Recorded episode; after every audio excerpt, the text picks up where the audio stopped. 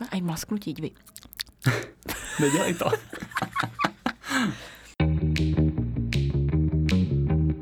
Ahoj knihomolové, já jsem Radek Blažek a vítám vás u dalšího dílu vašeho oblíbeného knižního podcastu Knižní klub. Mým hostem je tentokrát moje oblíbená kolegyně Karolína Skácelová, kterou můžete znát na Instagramu jako Penny and Books. Ahoj Kájo, vítám tě tady.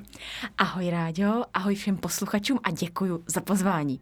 Uh, ty jsi zrovna uh, zmiňoval, vítám tě tady, a kde tady, že? No, protože já pevně věřím, že vy už teď slyšíte, že je něco jinak. My, my v to oba dva vlastně s Ráďou pevně věříme a doufáme, protože my nejsme v našem eh, pracovně nazvaném kutlochu. Je to tak? Přesně tak. Po mnoha a mnoha letech našeho podcastového úsilí jsme konečně povýšili a máme luxusní podcastové studio. Eh, my se totiž právě nacházíme opravdu v doslova podcastovém studiu. Je tady veškeré technické vybavení a nacházíme se v obchodním centru Arkády Pankrác, kde T-Mobile vlastně provozuje Magenta Experience Center, což je naprosto moderní luxus luxusní prostor a tady jde slyšet úplně všechno. Což je posun uh, k lepšímu. No ale uh, proč jsme se tady dneska sešli s Kájou? No vy si totiž možná myslíte, že když uh, Ráďa vzal do podcastu mě, tak se vybavit o novinkách.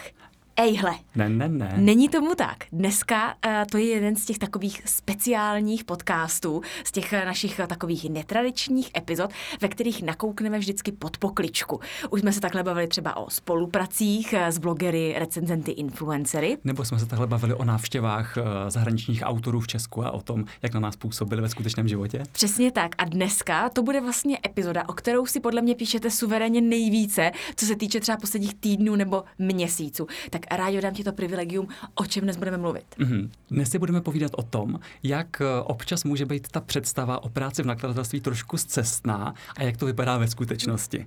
Je totiž pravda, eh, že nám chodí hodně jako zpráv o tom, eh, jak si lidé myslí, že to v nakladatelství vypadá a jak je práce v marketingu vlastně strašně jednoduchá a obnáší tak asi tři základní činnosti. Takže Což jsme... je čtení, focení knížek a čichání knížek. No, focení natáčení eh, podcastu a to je vlastně všechno. Takže jsme si říkali, že dnes eh, takhle alespoň prostřednictvím poslechu eh, vám prozradíme, jak to vlastně v nakladatelství chodí a co všechno se tam vlastně děje. Mm-hmm. Jaká je podle tebe taková nejrozšířenější představa o ty práci v knižním průmyslu? Nebo řekněme možná, co tebe nejvíc šokovalo na tom, když začala pracovat v knižním nakladatelství? Si myslím, že to šlo asi tak nějak jako v průběhu toho celku. postupně přišla o iluze, jo? No ne, eh, to ani ne, ale spíš jsem postupně jako objevovala, co všechno je do toho vlastně zahrnutý. Že když si člověk řekne, tak tady dělám marketing takovéhle knížce, audio knížce, takže vlastně vymyslím, co s ní budu dělat, kde ji vyfotím, kde o ní něco řeknu, kde napíšu nějaký text a kde bude třeba, já nevím, v tištěném médiu nebo na sociálních sítích placená třeba propagace a že tím to vlastně končí.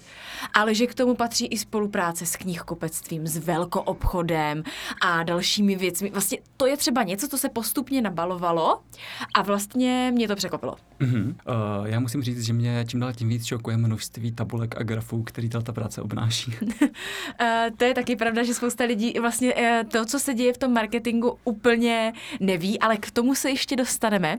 Já si myslím, že na začátek, ještě než se do toho úplně pustíme, bychom mohli říct, co nás vlastně k téhle té epizodě vedlo, kromě toho, že nám právě spousta lidí psala, jako a tak to by mě třeba zajímalo, co v tom nakladatelství děláte. Mm-hmm. Podle mě nás tomu trošku vedlo takový to tvoje video, co dala na Instagram, ne? Uh, je pravda, že na mém Instagramu, pokud mě teda ještě nesledujete, Penny and Books, uh, tak ano, já... udělej tady reklamu. Jo, jo, jo. Uh, tak já uh, jsem ten typ, nechci teď se nazývat influencerem, ale toho knižního recenzenta, blogera, uh, který Nechce vloženě sdílet všechno z toho svého osobního života, ale myslím si, že zrovna jako zaměstnání, a nebo pokud ten daný recenzent, bloger dělá v knižním biznisu, tak by to ten sledující měl vědět. Takže sem tam tam něco z té práce prostě dám, ať už je to je vtipný, a nebo je to právě něčím zajímavý, netradiční, ze zákulisí. No a vede to samozřejmě k tomu, a co ty tam jako všechno děláš? no a když už se vám ty otázky jako opakují, ne týden, ale měsíc a pak dva měsíce a pak vám začnou chodit takový ty zprávy. Jo, no jo, no tak marketing v knihách, no, tak to si vyděláš spoustu peněz, že marketing je moderní, no a to stejně dáváš jenom na sítě, tak potom jako už chcete mít něco v ruce, na co můžete odkazovat. Mm, takže cílem dnešního podcastu je ukázat, že to není jenom taková procházka růžovým sadem, jak se někdy může z našich Instagramů zdát. No, já se teda přiznám, já jsem si nejdřív myslela, že to neřeknu, já to řeknu, jo? Tak řekni. Já to řeknu. Ale ten podcast je prostě safe space, tady můžeš říct všechno. Prostě pojďme si, pojďme být upřímní, prostě jak to je, my vám to prostě řekneme, i s těmi autory jsme vám nikdy nekecali, prostě všechny ty trapasy a to, kdo byl nepříjemný, jsme vám řekli, tak proč bychom vám teďka taky neřekli všechno. A já se totiž přiznám, že jak na Instagramu sleduju poměrně jako dost profilů, nebo některé třeba nesleduju, ale často mi vyskakují, tak se na ně podívám. A teď nemyslím jenom knižní účty, ale obecně, uh, že lidé třeba studují žurnalistiku nebo český jazyk a místo toho, aby třeba uvažovali o práci v redakci, tak všichni řeknou, no já bych nejradši pracovala v marketingu, to je nejjednodušší. To je mnohem jednodušší než redakce. A to je třeba něco, co jako si vždycky řeknu, ty jako vážně, jo? Jako teď nechci vůbec nechčovat práci redaktorů, jo? K těm se taky dneska dostaneme, eh, co tam jsou zase za představy. Mm-hmm. Mně se tady líbí, jak Karolina říkala eh, ten příklad toho studenta žurnalistiky, protože já jsem žurnalistiku vystudoval, jak už tady taky myslím zaznělo v tomto podcastu. A, eh, a musím říct, přesně jak ona říká, tak zpočátku člověk nepočítá s tím, co všechno ta práce v tom marketingu obnáší, ale postupně jsem se musel naučit, bohužel, i některá ta čísla a grafy a e, tabulky a všechny tyhle ty věci, které jsou samozřejmě nejsou tak zábavná část, jako třeba to focení na Instagram nebo připravování anotace nebo výběr obálky, ale prostě patří to k tomu. Uh, prav, uh, já jsem dokonce, když jsem to už viděla jako xkrát, tady tohle, co jsem zmiňovala na sociálních sítích, tak jsem někomu i na to zareagovala, že jako proč zrovna marketing, když studuje třeba, če- myslím si, že to byl člověk, co studoval český jazyk a literaturu právě na vysoké škole, že jako proč zrovna ten marketing, že bych toho člověka jako očekávala, že půjde právě směrem redakce, korektura, něco takového. No a ten člověk mi napsal, že přece marketing je strašně jako fun v tom, že fakt jako jenom si prohlídneš tu knížku, tak te, ve které vidíš potenciál, tak jako domluvíš křes, potkáš se se známým autorem, uděláš si selfiečka, pak to šupsneš na sítě, že to je takový jako přece hrozně jako zábavný. Mm-hmm, tak to je zrovna jedna z těch představ, který vám tady dneska eh, zboříme. Budeme takový zbořiči mýtů. No, jako nejenom to, že mi ti lidi vlastně psali, co ta práce obnáší, ale i tady tahle ta zkreslená představa vlastně mě uh, vedla k tomu, že když si začali uh, naši posluchači psát právě o tohle téma, tak uh, jsem ti přece říkala, hele, pojďme do toho jako je o čem mluvit. Mm-hmm. No, takže možná bychom na začátek mohli popsat, jak vypadá třeba naše práce. Jo, tak možná Možná bychom mohli vůbec říct, jaká je naše marketingová pozice. Vlastně, když už budeme mluvit o tom, co děláme, tak eh, co je třeba konkrétně tvoje pozice? Co mhm. zastáváš v našem marketingovém týmu? Mm-hmm. Já jsem takzvaný brand manažer, což znamená, že mám na starosti konkrétní nakladatelskou značku. V mém případě je to teda Kaliber, kde vycházejí thrillery, detektivky a krimi toho nejvyššího kalibru. Pokud Radek někdy tuhle větu neřekne, prosím vás, zapište si to, jo? Zapište si to. no, ale eh, pozor, není to jenom o tom, že bych prostě fotil knížky z Kalibru na Instagram. Uh, už jsem v podstatě v těch prvopočátcích. Třeba když se uvažuje o tom, kterou knížku vydat nebo nevydat, tak mám určitý hlas v tom, tom, jestli ano, tohle kupme, to má třeba potenciál, vypadá zajímavě. Potom samozřejmě eh, na to navážeme o několik měsíců později, tak začneme vybírat nějakou tu obálku. To k tomu taky samozřejmě patří. A taková tam míň zábavná část, víc náročná, je fakt to vymýšlení anotace, aby prostě čtenáře zaujala na první dobrou. Eh, já marketingu také zastávám pozici brand manažera, mimo jiné mám ještě na starosti například mm-hmm. všechny naše influencery a recenzenty. Všichni máme ještě něco k tomu. Přesně tak. Eh, já teda na rozdíl od rádi mám ty nakladatelské značky tři, abych se nenudila. a... Kaja je totiž velice efektivní, to zvládne víc no. než já. To bylo hezký, děkuji. Já si myslím, že obecně uh, pro ty z vás, kteří nás dneska posloucháte a nevíte vlastně, nebo doteď jste nevěděli, co je brand manager, tak já si myslím, že tak jako úplně nejobecněji řečeno je to taková nejkomplexnější pozice, která v marketingu může být, protože mhm. vy vlastně s tou knihou jste celý ten její proces. Nejenom v tom marketingu, ale jste vlastně opravdu u toho prvopočátku. Tedy tady je rukopis, tady je posudek na ten rukopis, eh, ten autor si eh, vede v zahraničí takhle, takhle na Goodreads, takhle na Amazonu, jo, máme takový čtenáře český na to ano, ne a potom to právě jde přes to, přesně jak zmiňoval tady Ráďa, eh, obálky, anotace, zadní obálky, headliny třeba na obálku, doporučení na obálku, ano, ne, jo, takže těch věcí je tam opravdu hodně. My s Ráďou chodíme i na takzvanou cenovou a nákladovou komisi, kde mimo jiné máme určitý hlas v tom, jaká bude doporučená prodejní cena, v jakém nákladu kniha se vytiskne. Takže vlastně těch věcí, co nám padají na záda, je poměrně úplně dost. A vymýšlení té kampaně je vlastně až poslední bod na tom našem eh, knižním řetězci, kterého mm-hmm. my se účastníme, protože ta kampaň vlastně souvisí a navazuje na to, jak se rozhodneme ve všech těch předchozích krocích. Protože když v té knižce nevidíme takový potenciál, tak na tu placenou podporu třeba nedosáhne.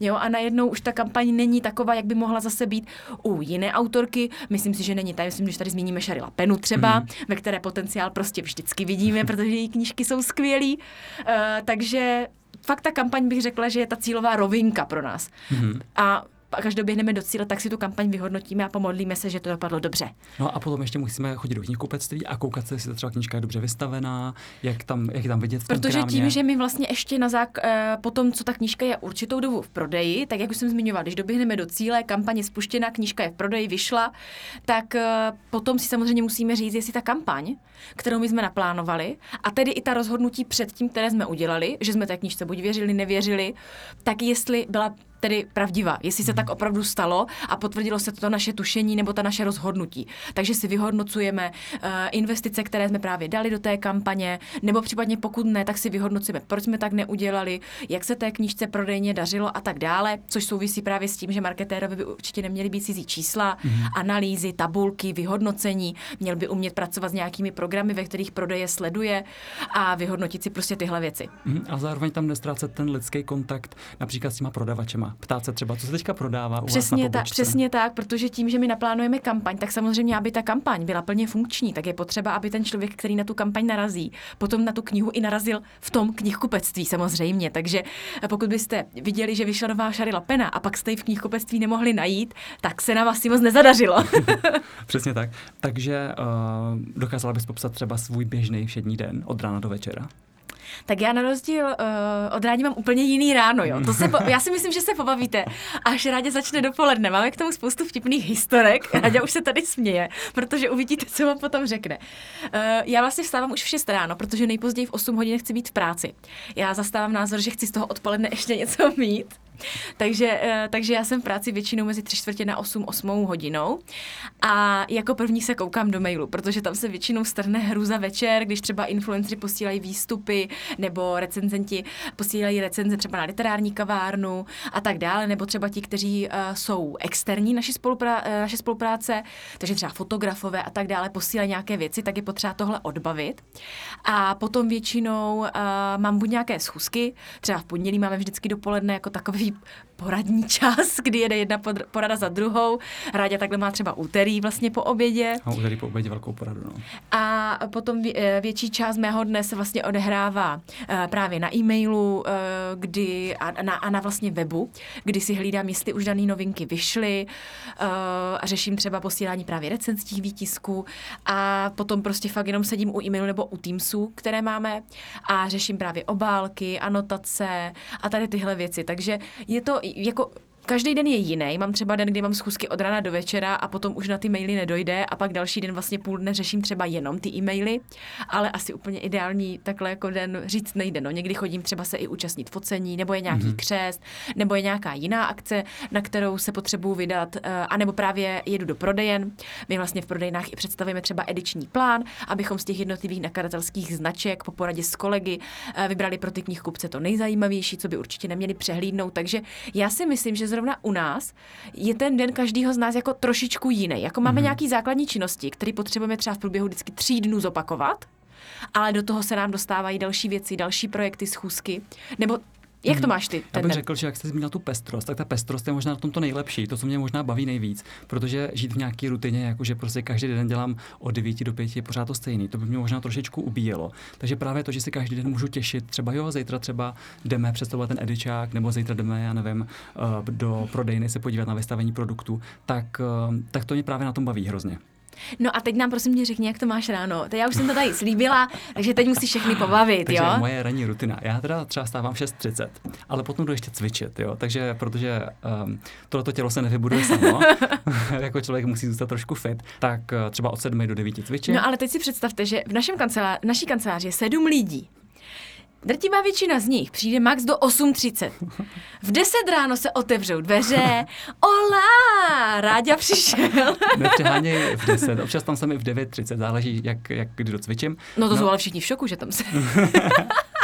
No, ale prostě nevadí mi začít trošku později a pak většinou ten kancel opouštím jako poslední. Ty vlastně okna. moje odpoledne, kdy já třeba uh, se psem chodím ven, nahrajem si a tak, tak ty vlastně tenhle program máš ráno. Přesně tak, protože uh, mně se uh, přijde, že jsem produktivnější odpoledne, kdy už uh, právě všichni odcházejí domů za svýma rodinama, domácíma mazlíčkama, případně uklízením bytu. A já jsem tam právě v tom kanclu třeba poslední a už tam je ticho a můžu pracovat. To mi přijde super.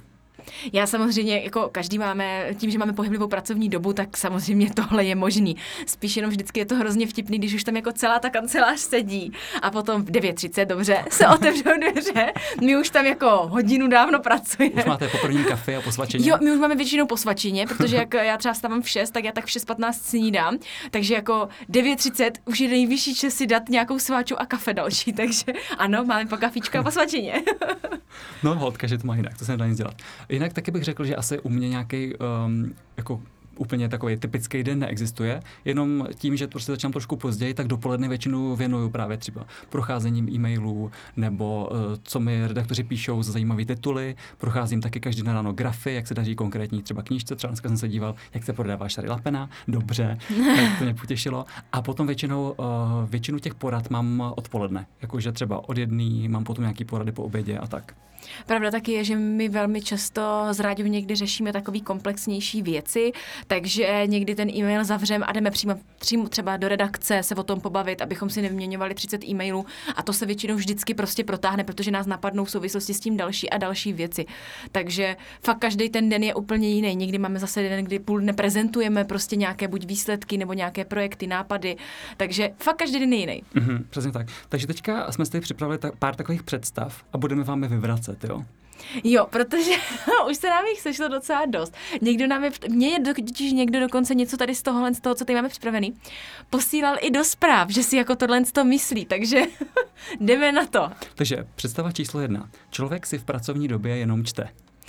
Hodně lidí říká, tak pracujeme na kratostí, to je boží mezi těma knihama, to máš tolik prostoru si číst. Já bych řekl, že nejvíc toho načtu mimo pracovní dobu. Jo. Takže třeba ráno, když jdu tramvají do práce, nebo večer před spaním, o víkendech, ale v pracovní době si fakt nečteme.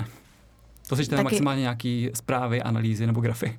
E, tak je potřeba říct, že ani redakce si v pracovní době tolik nepočte, jak si mnozí myslí. Jako... Ale přečtou toho asi víc než my. Ano, určitě to přečtou víc než všechno ostatní oddělení e, v nakladatelství, ale nečtou tolik, protože třeba redaktor nejenom jako, e, že teda řeší ten text jako takový, ale je vlastně za celou tu knihu zodpovědný. Mm-hmm. Takže musí hlídat překladatele, deadliny.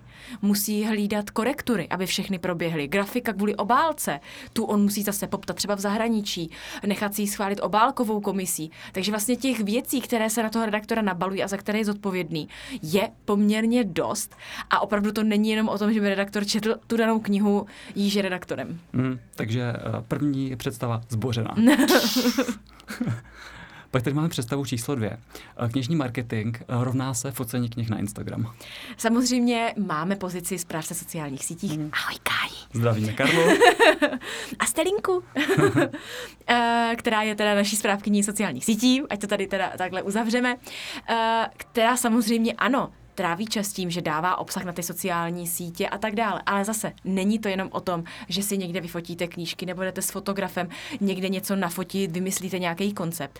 Ale práce sociálních sítí musí být výborný copywriter, tedy musí mít ty tituly nastudované, musí mít vědět, o čem píše a musí vědět, jakým způsobem ten text napsat, aby zaujal to publikum, které tam má. Takže musí ještě znát i tu publikum a samozřejmě si musí umět vyhodnotit to, co na ty sociální sítě dává a říct si, hele, tak tenhle příspěvek tolik nefungoval, asi jsem třeba nakonec nedal otázku, mohl jsem se zeptat, mm. jo, nebo tenhle reel nefungoval, asi ta hudba nebyla úplně dobře zvolená.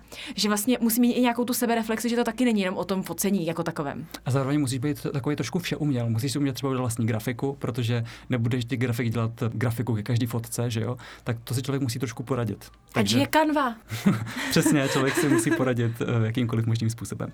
Tak, další představa, uh, tu jsme tady trošku nakousli. Redaktor jenom čte knihy. Tak řekl bych, že to taky není jediný popis práce redaktora.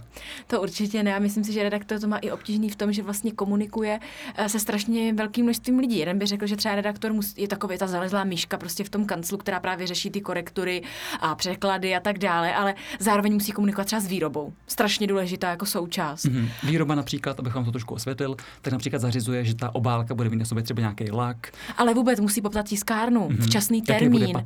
Musí říct, kdy mají se odezdat podklady právě redak, eh, redakční. Takže i tohle je zase úloha eh, výroby, která je za tohle taky zodpovědná samozřejmě, aby ta knížka nejenom, že se vyrobí v určitém provedení, formátu, vazbě, ale zároveň taky, že dorazí včas, že ten papír bude mít tu gramáž, kterou bude mít, a že to bude za tu cenu, kterou samozřejmě s tou tiskárnou si nasmlouval. Takže tam je toho hmm. taky hodně. Takže redaktor je takový styčný důstojník mezi překladatelem, výrobou, marketingem a možná někdy i autorem. Třeba komunikace agentama. redaktora a marketingu je taky strašně důležitá, protože třeba když se jedná o českého autora, tak předává kontakt, potom už samozřejmě marketér si s ním domluvá další věci, ale i tahle ta komunikace je strašně důležitá a navíc redakce je vlastně ten první bod v tom našem řetězci aktivit, o kterém jsme se bavili. Tedy my jsme na redakci závislí velmi v tom, uh, že už třeba ten redaktor do té knížky nakoukl, řekne, jak je napsaná, takže my třeba lépe odhadneme cílovou skupinu, mm-hmm. protože samozřejmě čeští čtenáři jsou v něčem jiní než ti zahraniční, takže Goodreads a podobné portály nejsou úplně jako dostačující a nejsou stěžejní je to fakt třeba knížka, která je bestsellerem v Americe, tak nemusí být bestsellerem tady. Jako často se to stává, ale není to stoprocentně pravidlo. No a potom tady máme představu, kterou už jsme taky trošičku tady zmiňovali. Neřekla bych člověk nakladatelství, hlavně v tom marketingu o A velko obchodu si myslím, že taky. Uh, nemusí umět počítat, dělat tabulky, grafy, analýzy. Hmm, to byla velká chyba. To, bylo, to byla velká věc, kterou jsem se dozvěděl. to byla ráděva velká představa, že... že tomu uniknu. Uh, ale prostě vyhodnocení aktivit, které člověk dělá, je prostě potřeba, aby se v budoucnu rozhodl prostě jinak, udělal věci jinak a bez těch čísel to prostě nejde. Mm, jakože eh, bolí to, to se budu nalhávat, bolí to, ale když pro mě člověk chce a baví ho to a vidí třeba za těma číslama nejenom uh, hrubý čísla, ale fakt třeba tu knížku nebo autory, tak vás to najednou baví mnohem víc. Máte k tomu trošku jiný přístup, než když to jenom v matematice počítáte 25x plus 11y, že jo? Jako rádi to třeba bolí. Mě ne. Já jsem vystudovala účetnictví a controlling, takže mě to tolik nebolí. I když teda nemyslela jsem si, že to tolik zužitkuju, ale zužitkuju. A výhoda je v tom, že já, když jsem občas ztracený s těma číslama, tak Karolina mi tady pomůže. Já jsem takový matematický guru naší kanceláře. Ekonomický guru. ne, ale je fakt zajímavý potom, co vám ta čísla všechno odkryjí, když vás napadnou nějaké výpočty nebo něco, co jste třeba ještě doteď nesledovali. Mm-hmm. Tak jo, další představa, kterou tady máme, tak je člověk v nakladatelství je často introvert. No to rozhodně, my tady teďka sedíme v nákupním centru, eh, kolem nás je asi 350 lidí, všichni tady chodějí. Jsme tak v akváriu. Je, jako fakt, ale jsme jak v akvárku, jo, v nějaké výstavní skřínce, do které se může každý přijít prostě podívat. Uh, takže asi tak. Ale třeba zrovna člověk marketingu jako nemůže být úplně introvert.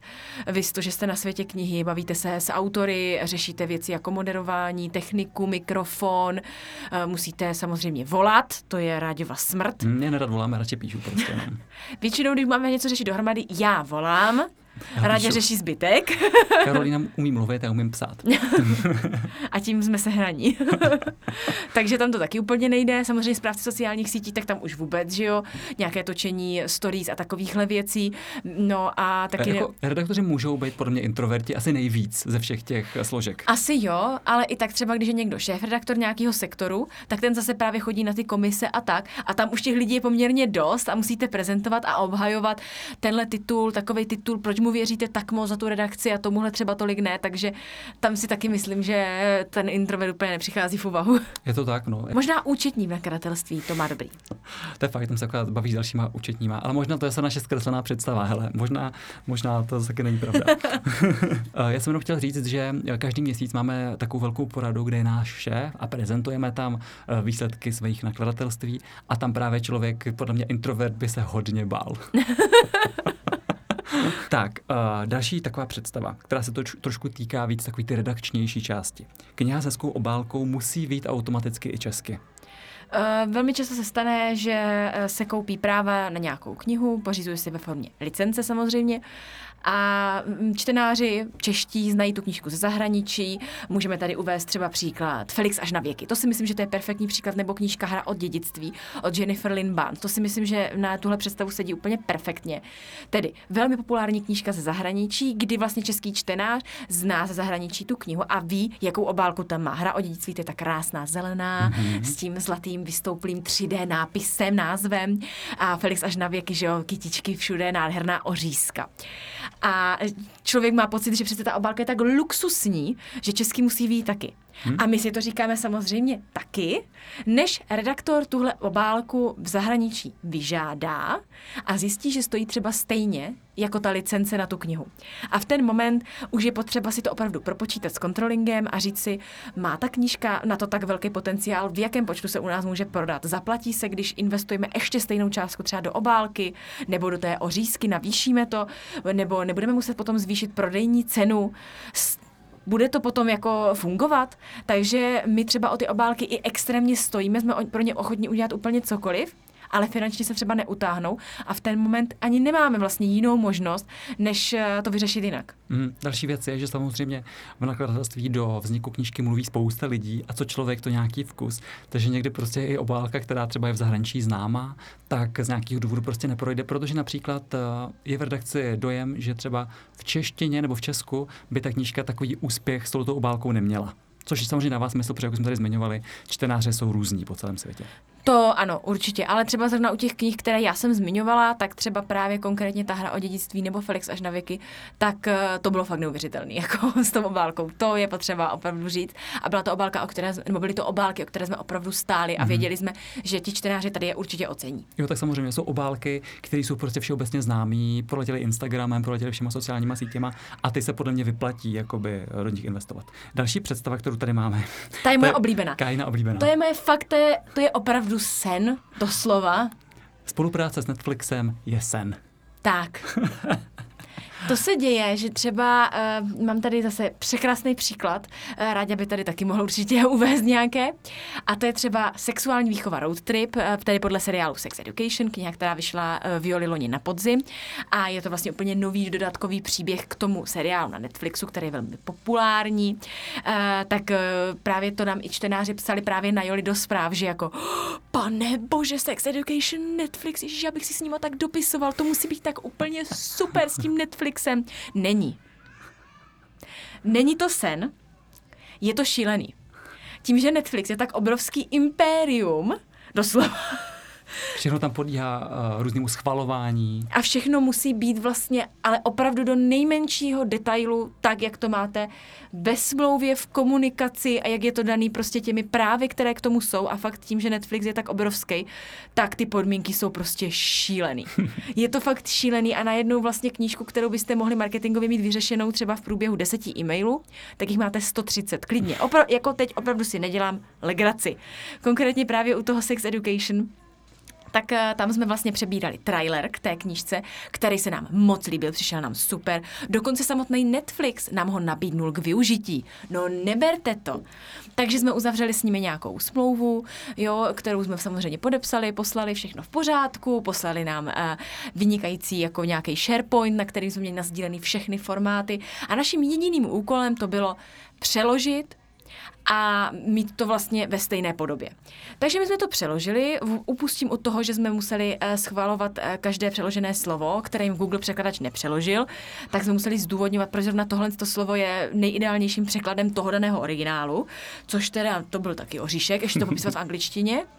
Ale hlavně nám ten trailer asi 30krát vždycky odmítli, jakože nám ho neschválili a nemohli jsme ho využít. A my jsme s grafičkou si lámali hlavu, jako v čem to je tak jednu ilustraci jsme měli o 2,5 mm, myslím si, že mi grafička říkala, posunutou. Hmm, takže to jsou takové veselé historky z zákulisí. Teď jsem vám opravdu řekla pod pokličkou všechno. tak, a co bys řekla, eh, že je nejtěžší na naší práci nebo na tvý práci? Co je pro tebe nejtěžší? Time management. Mm-hmm.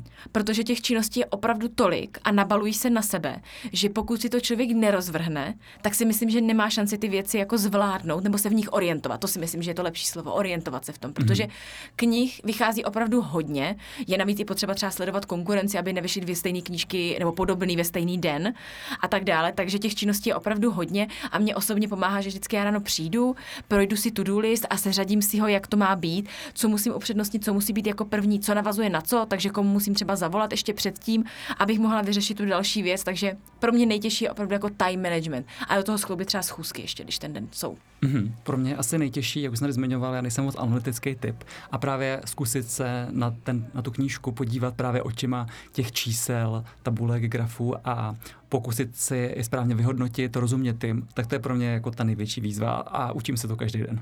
No a tak eh, když tohle je pro tebe takový jako oříšek, tak co máš naopak nejradši? To je pro tebe ta třešnička. Třešnička na dortu, já hrozně rád uh, vymýšlím headliny na obálky knížek. Ale to vám jako musím říct, to je fakt jako já, když už vymýšlím osmej a už mám hlavu úplně nevím kde, tak napíšu Ráďovi a ten mi napíše 15. Vybereš si? A já, Jo, tak já myslím, že to je moje taková trošku silnější stránka. Stejně tak podle mě dokážu napsat dobrou anotaci, aby to čtenáře zaujalo.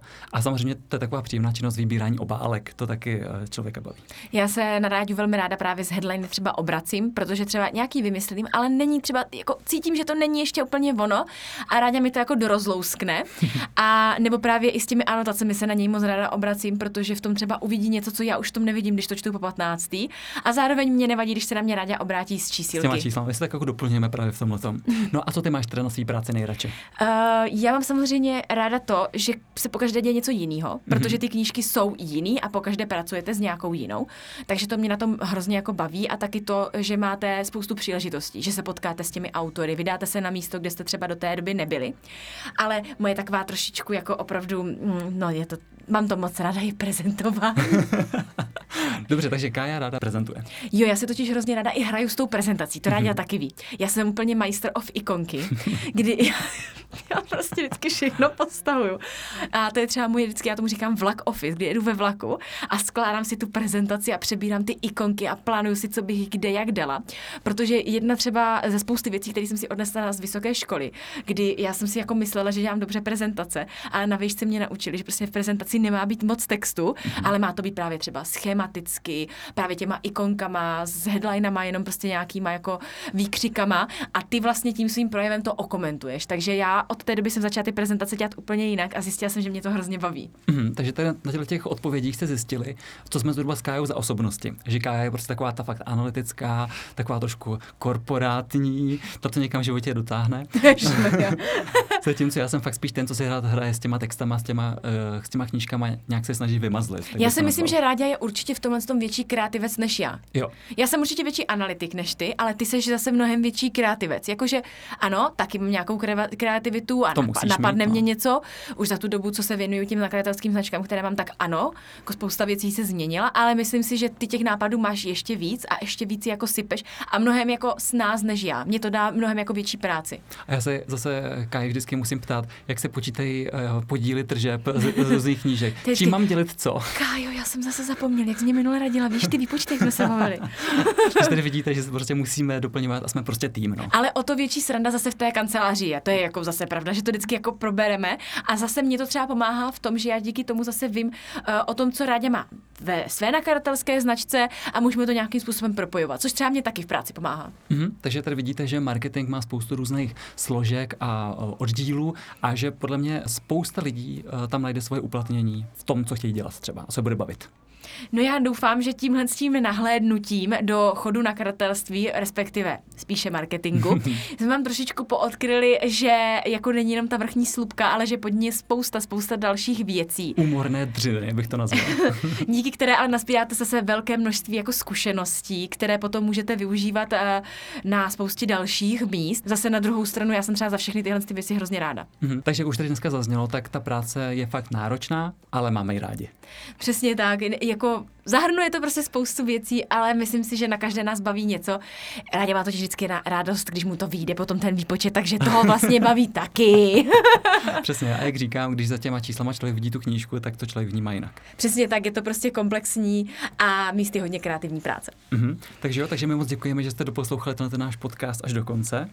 Uh, doufáme, že vás bavil, zjistili jste něco, co jste ještě nevěděli. Mm-hmm. A mějte se krásně a čtěte. Ahoj. Budeme se těšit zase příště. Ahoj.